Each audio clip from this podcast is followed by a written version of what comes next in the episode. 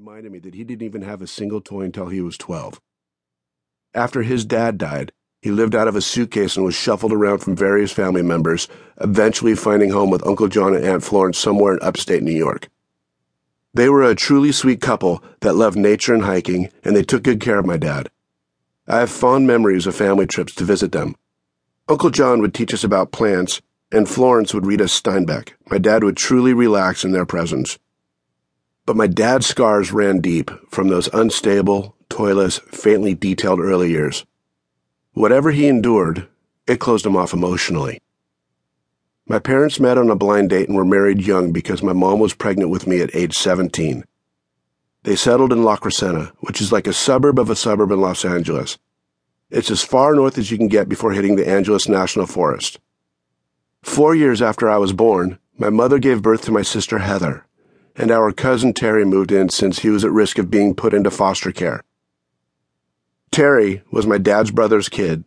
When my dad saw my uncle falling short as a father, he must have seen himself in Terry. Whatever the faults were in our family, my dad knew Terry was better off with us than lost in the system, and I'll always admire him for selflessly opening his home to the kid I would come to consider my brother. My mom worked at the library of our elementary school and later got a job as a school secretary. My dad did welding and plumbing jobs out of the garage and later opened up his own plumbing shop up the street from our house. My dad tried his best, but unfortunately his best included heavy drinking and regular doses of verbal and mental abuse. I was never beaten, aside from an occasional smack upside the head for insubordination, but I was also never hugged. I don't remember my dad hugging me even once when I was a kid.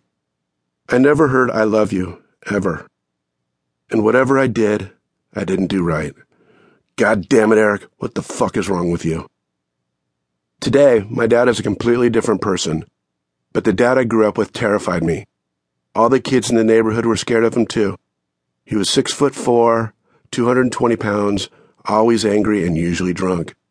When he'd come home from work, I'd run into my closet and sit in the dark, listening to him storm through the house, bellowing, Eric! at the top of his lungs. I'd listen to the anger grow and grow until I had no choice but to come out, at which point he'd make me pull weeds or chop wood until he was satisfied. I was always twitching and jumpy because I never knew what to expect. Was I about to get yelled at? Or would I get ignored? Being ignored sucked, but it was usually preferable. One day, he and his friends were having a few drinks in our garage, which was still his plumbing shop at the time.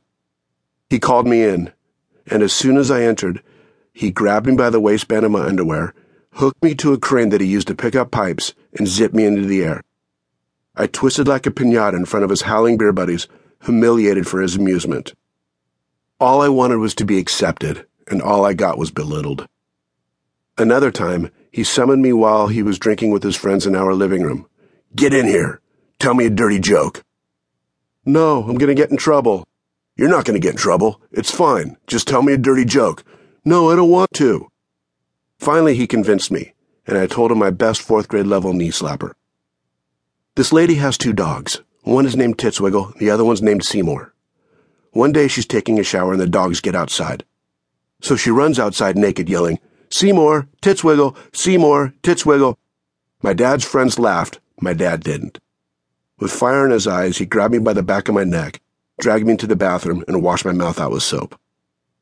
Mom was always a peacemaker. She was an expert of shoveling things under the rug and pretended everything was okay, which was how she coped with her own father's alcoholism when she was growing up. She warned me when my dad was drunk or in a bad mood so I could make myself scarce. And whatever emotional support my dad didn't provide, my mom did her best to make up for it. My parents, of course, had their own problems. Laying in bed at night, I would hear them screaming at each other. My dad held our house hostage with his hostility, and it definitely took its toll on my mom. One afternoon when I was seven, my mom grabbed my sister, my cousin Terry, and me and herded us into our family van she was crying. What's the matter, Mom?